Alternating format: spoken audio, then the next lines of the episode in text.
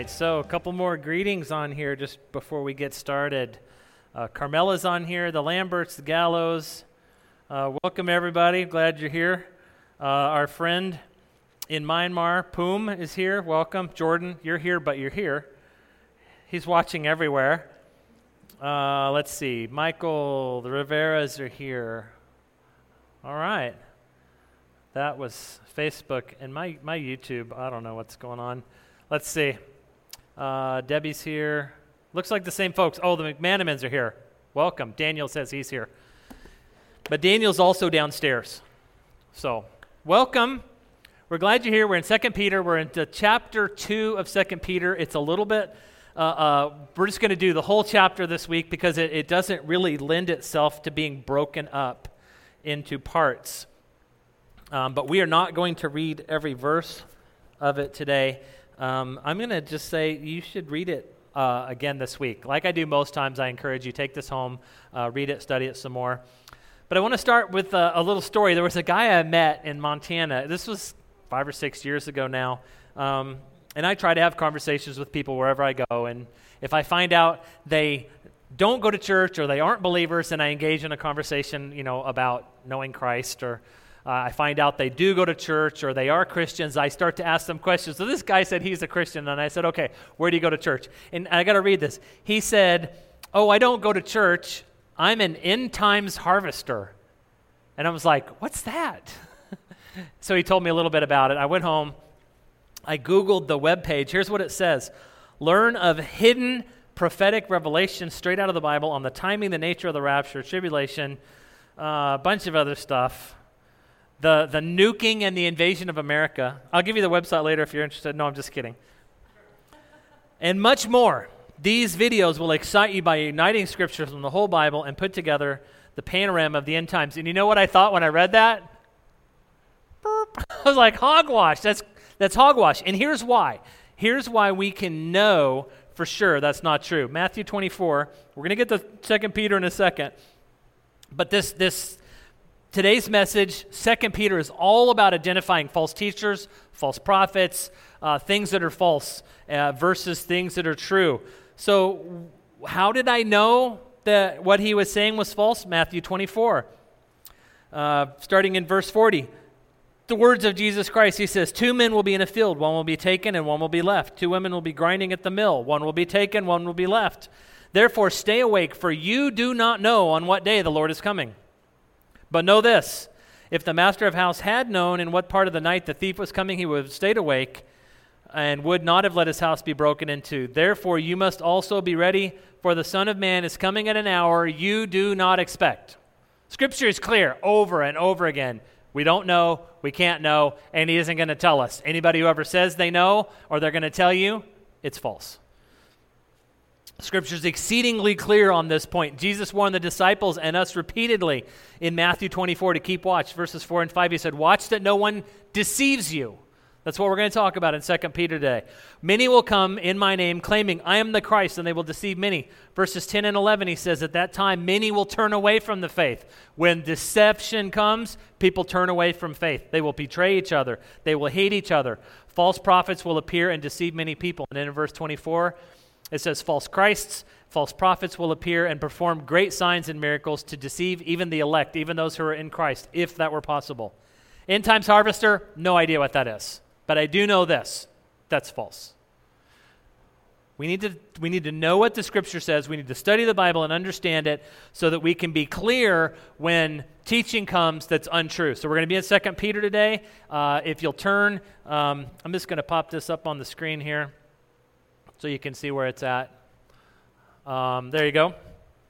We're in 2 Peter 2 1 through 22. We are not going to read all of it. We are going to jump around just a little bit, so um, follow along. We're going to read the first three verses to start. It says this in chapter 2 of 2 Peter False prophets also arose among the people, just as there will be false teachers among you who will secretly bring in destructive heresies, even denying the master who brought them bringing upon themselves swift destruction.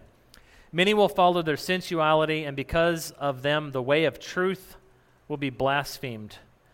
In their greed, they will exploit you with false words. Their condemnation from long ago is not idle, and their destruction is not asleep. Verses 9 and 10 says, Then the Lord knows how to rescue the godly from trials and to keep the unrighteous under punishment until the day of judgment, and especially those who indulge in the lust of defiling passion and despise authority. We're going to jump down to 17 and then read through the end of the chapter.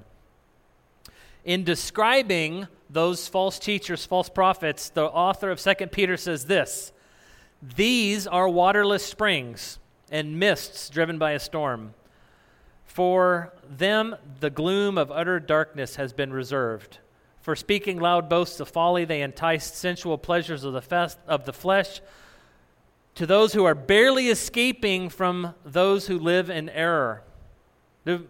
They promise them freedom but they themselves are slaves of corruption.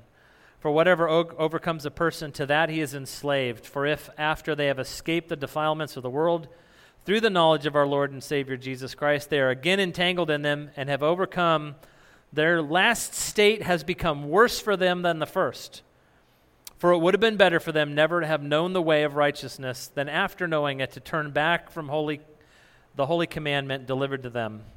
What the true proverb says has happened to them. The dog returns to its own vomit. The sow, after washing herself, returns to wallow in the mire. Let's pray. Heavenly Father, Lord, I pray that you'll open up this word to us today. Explain to us what it means. Open our eyes, uh, our ears, our hearts, our minds uh, to what's going on around us and who is around us, who is speaking into us.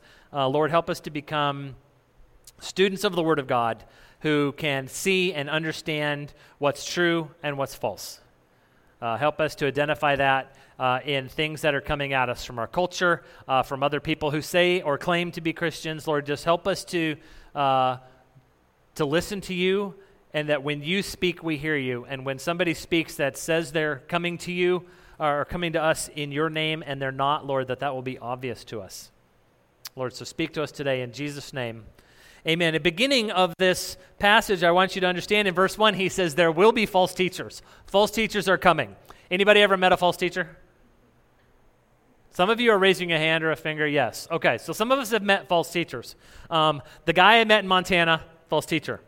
And, and I'm not ashamed or afraid to say that because it's true. That's what Scripture said. If he's, if he's teaching or preaching or leading people to, to a different way than what Scripture says, that's false. That makes that person a false teacher. So the author here, he, he lines out some things. Here's how to identify false teachers. So take notes, begin to think on these things, uh, and begin to be watchful for them. The first thing that a false teacher will do is, is secretly introduce destructive heresy. Now, I define the word heresy. I, I, was talking with Lydia last night because we had uh, some company for Fourth of July, and she's like, "You love to define words," and we were kind of talking about it. And I said, "Yeah, we're defining a word tomorrow." And I said, "She said, what word is it?" I said, "It's heresy." And she said, "Do you think we really need to define the word heresy?" I was like, "Why not?" Because then we're really clear on what a heresy is. So let's take a look at what a heresy is. A heresy is a belief or a teaching that's contrary to orthodox Christian doctrine. In other words, if somebody says something that's opposite or, or in opposition to what Scripture says, that means it's a heresy. Have any of you ever said a heresy? Eh, whether intentionally or unintentionally, have you ever said something and then come back later and gone, oh, wait, that's not what Scripture says? We have to be very careful, don't we? To be very careful uh, understanding and interpreting this book. We talked a little bit about that last week, allowing the Bible to interpret the, the Bible, and that we're very careful. So, uh, the couple of things I want you to notice is that these heresies, these false teachings, these, these ideas are introduced usually in secret. Uh, it's not going to happen that somebody's going to, well, we pray and hope. It's not going to happen if somebody's going to come and stand up here and introduce a heresy to the whole church. That's not usually how it happens.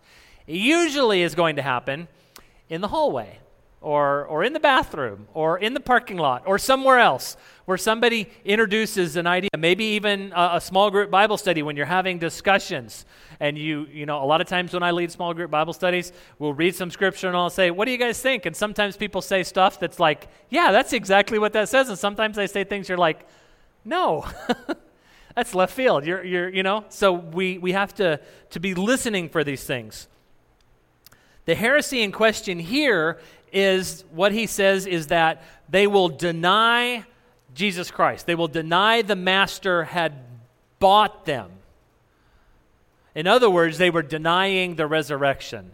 That, that they were saying Jesus Christ didn't go to the cross and carry the sin of all men. He didn't die and was buried and he didn't rise again. That was the heresy that he's talking about in this moment. That they would say that they were not bought with Christ. That, that, that was the heresy they were teaching. They were denying Christ's redemption for all of us. Now, why would they do that? And in general, why would somebody say something that's heretical? Why would they teach something? There's, there's several reasons. First, they could be doing it uh, out of ignorance, right? I didn't mention this, not going to be on the screen. Sometimes people introduce heresy into a group or into a church because of ignorance. They just didn't know any better. They didn't study hard enough. They didn't read. They didn't let Scripture interpret Scripture.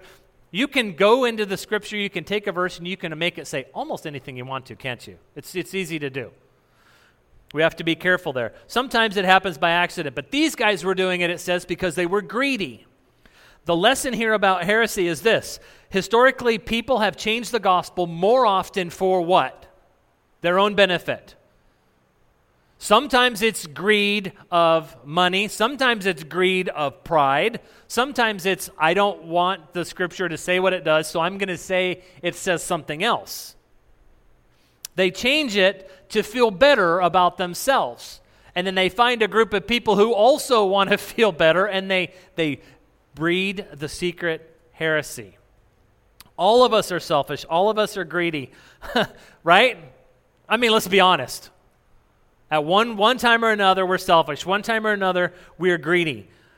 When someone changes the gospel and asks you to do the same, look behind the reason why they're asking that. Be very, very, very cautious and be very aware when somebody asks you to change the gospel Look and see what the greedy reason behind it might be.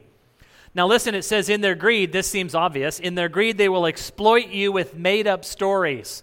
In other words, they'll lie to you. that seems obvious, doesn't it? But, but people who lie about things like this are really good at it and you want to believe or you want to feel a certain way so you can be drawn in. False teachers are looking out for themselves and they will do and say whatever they need to get what they want and position the scripture to say what they needed to say. Listen how Paul describes these people in 2 Timothy 3. Starting in verse 1, Paul says this, But understand this, that in the last days there will come times of difficulty. People will be lovers of self, lovers of money, proud, arrogant, abusive, disobedient to their parents. I love that he put that one in there. Ungrateful, unholy, heartless, unappeasable, slanderous, without self control, brutal, not loving good, treacher- treacherous, reckless, swollen with conceit, lovers of pleasure rather than loving, lovers of God, having the appearance of goodness but denying its power. Here's what Paul says Avoid such people. He doesn't say try to fix them. he doesn't say kind of go along with them and listen to them. He says avoid them. When these kind of people come, the kind of people that we're talking about in 2 Peter, the kind of people Jesus talks about and he says that will come, the kind of people that, that, that Paul is teaching Timothy, who was a pastor and teach so this is Paul teaching Pastor Timothy how to pastor. He's saying, You avoid these people and you teach the people that you flock, your flock, your congregation, to avoid such people. And it says, Among those kind of people, there are, there are these those who creep into households, capture weak women, burdened with sins, and led astray by various passions, always learning and never able to arrive at the knowledge of truth. I love that last. Take, take warning on that last note. Verse 7 always learning, but never arriving. Isn't that interesting? Always studying, but never arriving at the truth, never getting there. Um, I think of it as always studying, but never applying, never doing, never acting. The good news is in verse 9, the author of, of, of this passage says, The Lord knows how to rescue the godly from trials. And he also says the unrighteous are under punishment until the day of judgment, right? Now, he mentions two categories here, two more ways of recognizing false teachers. He says that this is especially true for those who indulge in the lust of defiling passion and who despise authority. Uh, another way of, of, of phrasing that is they follow the corrupt desire of the sinful nature. So when you're trying to identify, is this person a false teacher or a real teacher? We've learned a couple things, right? Uh, they, they lie they try to spin the gospel or, or shift it in a different direction to say what they want. And another thing that they do is they don't live according to the way God said we should live. So look carefully at who you're listening to. How are they living? Watch how they live. How do they speak to their spouse? How do they treat their children? Uh, what do they do outside of the, the walls of the, of the church or out of the confines of the group? What are they like in life, in other words. So examine. In other words, are they who they say they are, and are they representing God in every arena of their life, or is it just a show here to get what they want, and it's different somewhere else? The other thing he says, a way to, um, to identify these kind of folks, is that they despise authority. Have you ever met anybody that despised authority? They just didn't want to follow. They didn't want to be led. They didn't want to. Um, they didn't want to to submit. That's a word that we don't like, right? they didn't want to submit to authority. Anytime somebody, maybe it, for instance in the church, somebody says, "Hey, we're going to do this," they're always the one to argue contra to everything that's said. They are they are always of a negative opinion. They uh, often uh, are are not led by what's happening, but they're complaining about it. All right? How does all this apply? We're going to unpack that just a little bit more. Because what we need to recognize, and what the author here wants us to recognize, is that you, each of you, everybody out there, me, and the church has enemies. We don't come to church on Sunday to hear that message. We want to be like, yay, worship God, uh, be together with the family, and go out, happy feelings, everything's great. Um, we can have some of that, but we need to be sober also and understand that there is a, uh, an enemy seeking to destroy and devour each of us and the church. And he will do that in a variety of ways. And one of the ways he will do that is through people who say false things, people who are uh, defiant against authority, people who teach falsely. Scripture says very clearly be on your guard and protect the church. That's why there are pastors and elders uh, and, and, all of the different kinds of roles in the church. Uh, because the church needs not just uh, teaching uh, and, and care, but it also needs protection. There have to be people who are spiritually mature watching. They're looking for the wolf in sheep's clothing. They're looking for whoever might be spreading destructive heresy or whoever is defying and, and, and when I say defying authority, don't think the church has like got your th- its thumb on you and like, hey, you got to do everything we say. That's not at all what we're talking about. Because a true leader in a church should be following Christ. The leader in our church leadership team, uh, so we've got pastor, we've got elders. Uh, we follow Christ. We do what Christ says. And we, we invite you along. Come with us. Hey, this is where we're going. This is where God says we need to go. Let's go. Some people will be in opposition to that. Some people will be in opposition to authority in that. Everyone deserves to hear the gospel of Christ.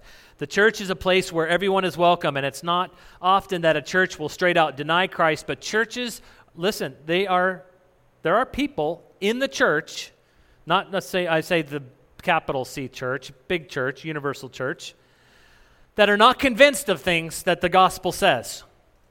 We stand here and we say things like, Jesus Christ is the way, the truth, and the life. No one can go to the Father except through Christ. And some people in the church might think, I don't know if I totally believe that. I think maybe also Buddha might work. Or maybe some other way might work. Or maybe if I'm just sincere, that might work.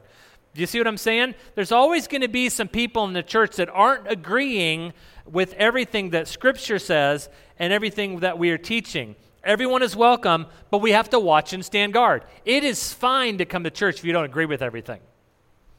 How else are you going to learn? How else are you going to be exposed to new ideas and Scripture and the Bible and allow the Holy Spirit to work in your heart to change you and perfect you and, and Christ to conform you into His image? How else will that happen? But we have to be careful. So, two things compare everything you hear with the Bible. So, we're talking about what you hear now. Does what you're hearing, what you're taught uh, in a small group now, today, right this moment, does it align with Scripture? Uh, and I say this all the time, is the teaching of the pastor in line with the Bible? You should go home. You shouldn't just come to church and say, okay, yeah, Sean Pastor Sean, he studied this week. He knows what he's talking about. He went to seminary. It's all good.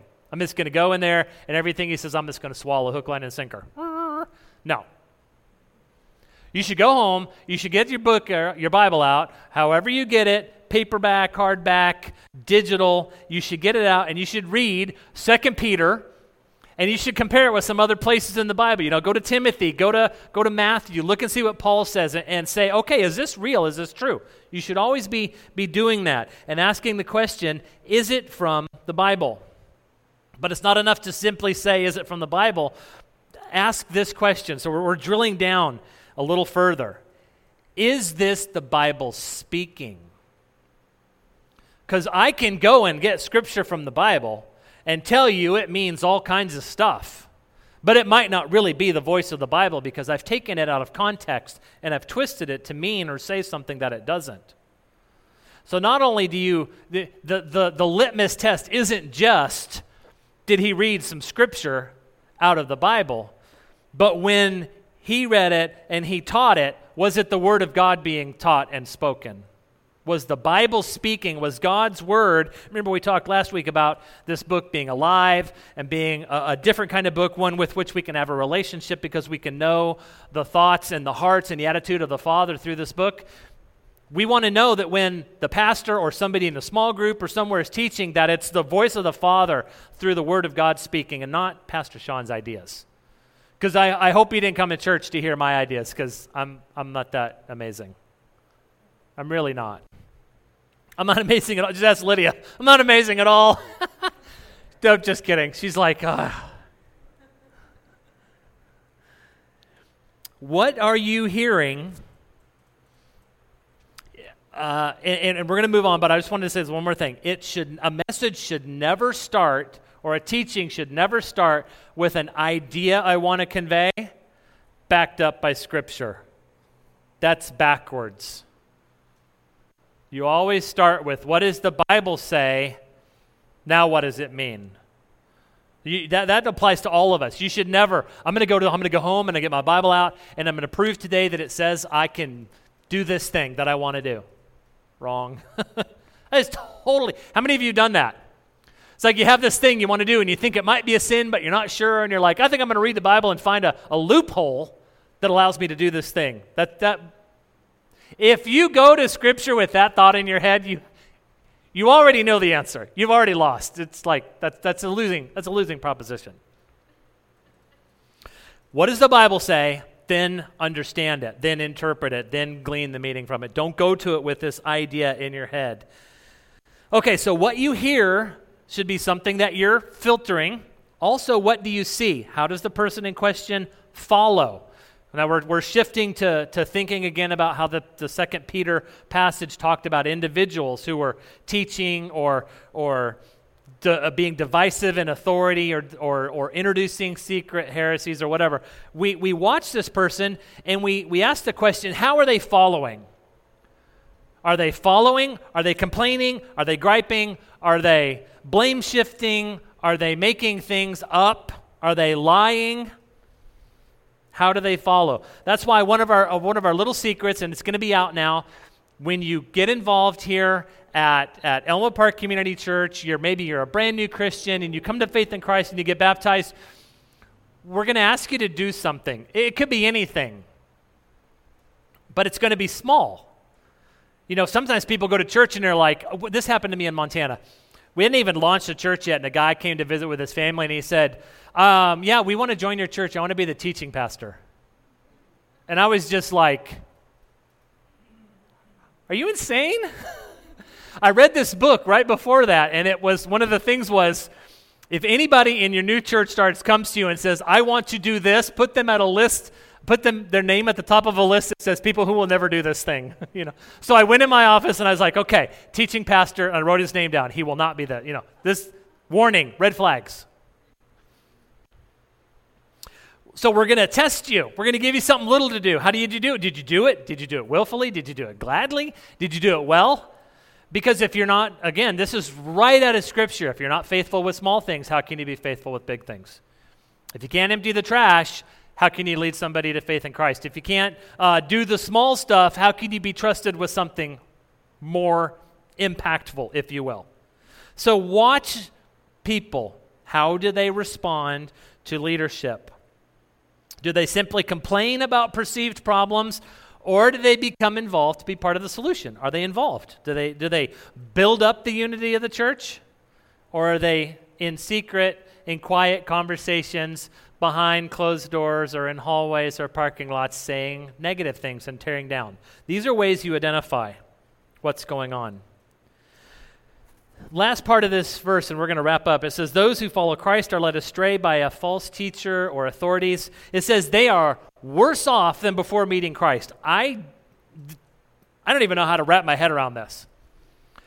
The author is saying that a person would be better off lost and separated than to be saved and impacted by a false teacher who messed everything up in their life and kind of got them all turned around. That it would be better to just to be lost and, and die. And I, I just have a hard time wrapping my head around that.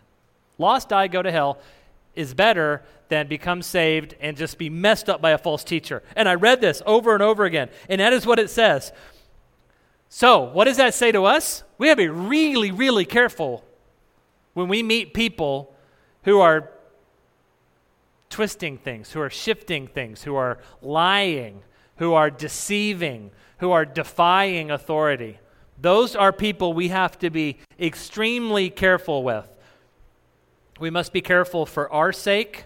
But if anything you take away from today's message is that we have to be careful for the sake of people who come to faith in Christ, people that we lead to Christ, or new Christians that come into the church through different invitations uh, or, or, just off the street or from the internet, however we meet them, we have to be so careful. Don't be fearful, but take it serious. We have to be careful. We have to be careful for the sake of those whom we influence. Now, if we circle all the way back to my story from the beginning of the message, there's another heresy in what he said that I just want to address real quick because I think it's important. And it's the, the heresy of a weak or non existent connection to a church. Um, he said, Yeah, I'm an end times harvester. I don't go to church. I just watch some videos on the internet. Now, we're in a different day and age, aren't we?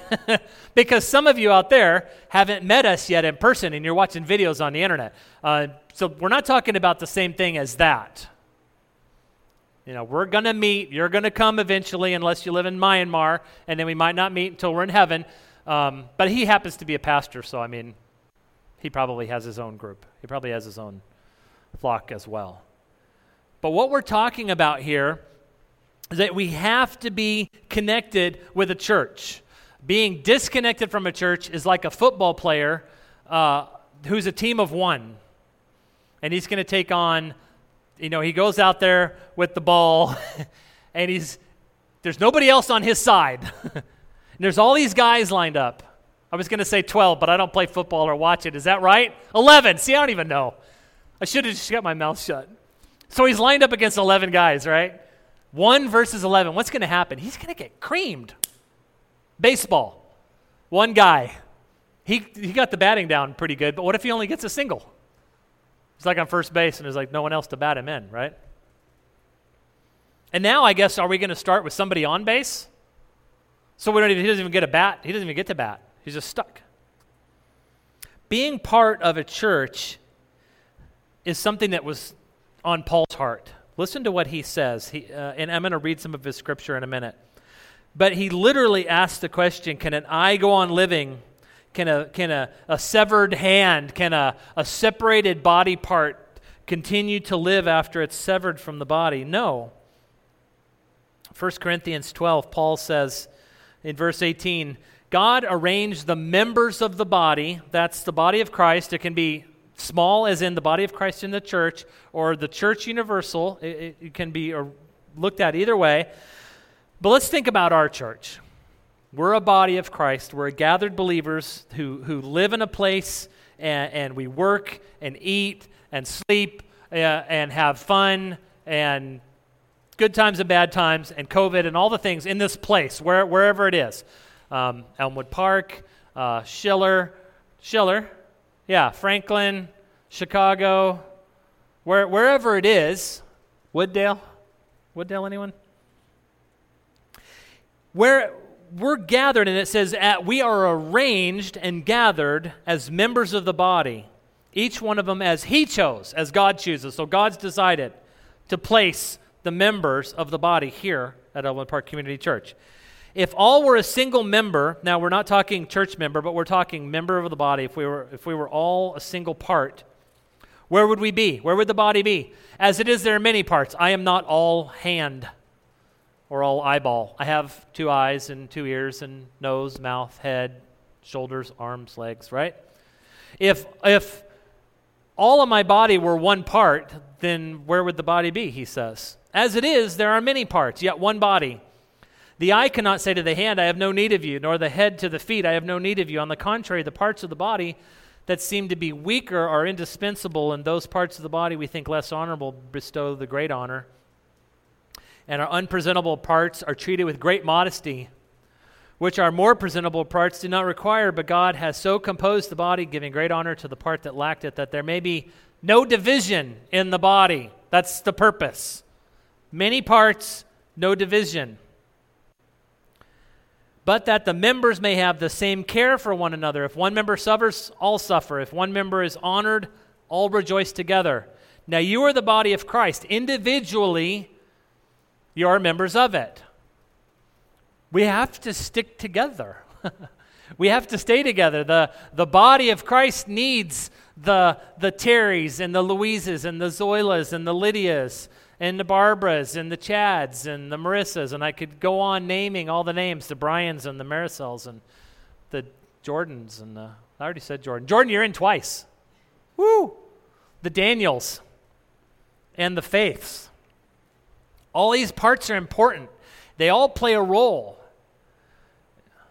The, the hand doesn't decide it doesn't want to be a part, and the body doesn't decide it doesn't want the hand either. God has knit us together as Elmwood Park Community Church in a place and in a time to do something that He wants us to do. But remember, there's an enemy. Satan wants to kill and destroy. He's seeking to devour, and he's watching and he's looking. And he'll do that any way he can. And one of the ways he does that is through false people, false teachers, people who defy authority. So be, uh, be on the watch. That's what he says to do, to be careful. I'm going to close by reading 2 Timothy 4. Actually, I have a, I'm going to pray in a minute and do a benediction, but wanted to read 2 Timothy 4, just a couple verses here. You know how much I love to read scripture, and I feel like I, I could say a lot, but the Bible says it better. So why would I? Why would I? When we can hear God speak. This is Paul again. He says, I charge you, he's just a mention, He's talking to Timothy, a pastor. I charge you in the presence of God and of Christ Jesus, who is to judge the living and the dead by his appearing in his kingdom, preach the word. Be ready in season and out of season. Reprove, rebuke, exhort with complete patience and teaching, for a time is coming when people will not endure sound teaching. But having itching ears, they will accumulate for themselves teachers to suit their own passions, and will turn away from listening to the truth and wander off into myths. As for you, always be sober minded, endure suffering, do the work of an evangelist, and fulfill your ministry. Let's pray. Heavenly Father, Lord, over and over, Jesus said it, Paul said it, uh, Timothy heard it, Timothy taught it, I'm sure. Um, the author of Second Peter says it. that we have to be awake and aware and on top of what's going on in the church and in our own lives. Lord, we don't uh, live in a day and age, and I'm not sure there ever was one, but where we have the luxury of just kind of sitting back uh, and everything's going to be great. When they go to church, everything's going to be woo. Lord, we have to be on the ball. If anything I've read today uh, from the words of Jesus or Paul or the author of 2 Peter, uh, it's this that we have to be aware, we have to be awake, we have to be watching, we have to be listening, we have to be seeking you. Uh, Lord, as, as you taught us last week in, in the first chapter uh, of 1 Peter, that the, the, the Holy Spirit led men to write the books of the Bible, and you've given us this, this book, your word. Lord, I pray that we will devour it, that we will read it, that we will internalize it. That's really the only way we'll recognize something false. When somebody says something false, but we don't know the truth, we can't identify it. And then we're in danger of being carried away. Lord, I pray that you'll plant your word more strongly in our hearts through our obedience to read it and study it and internalize it. Uh, now more than ever before, help us to understand it. It, it, it just feels like uh, year by year, the, the pace at which the culture presses against the church, it, it picks up. And I go back and I read Paul and I think, yeah, I guess it must have been that bad for them too, because a lot of the stuff they say sounds like the stuff we're saying today. But Lord, it, it just seems like it's picking up. And we have to know what your word says. So, Lord, plant it in our hearts. Teach us to live it. Lord, teach us what it means to be Christ followers. Lord, make us usable in your hands. For we pray this in the name of your Son, Jesus Christ. Amen.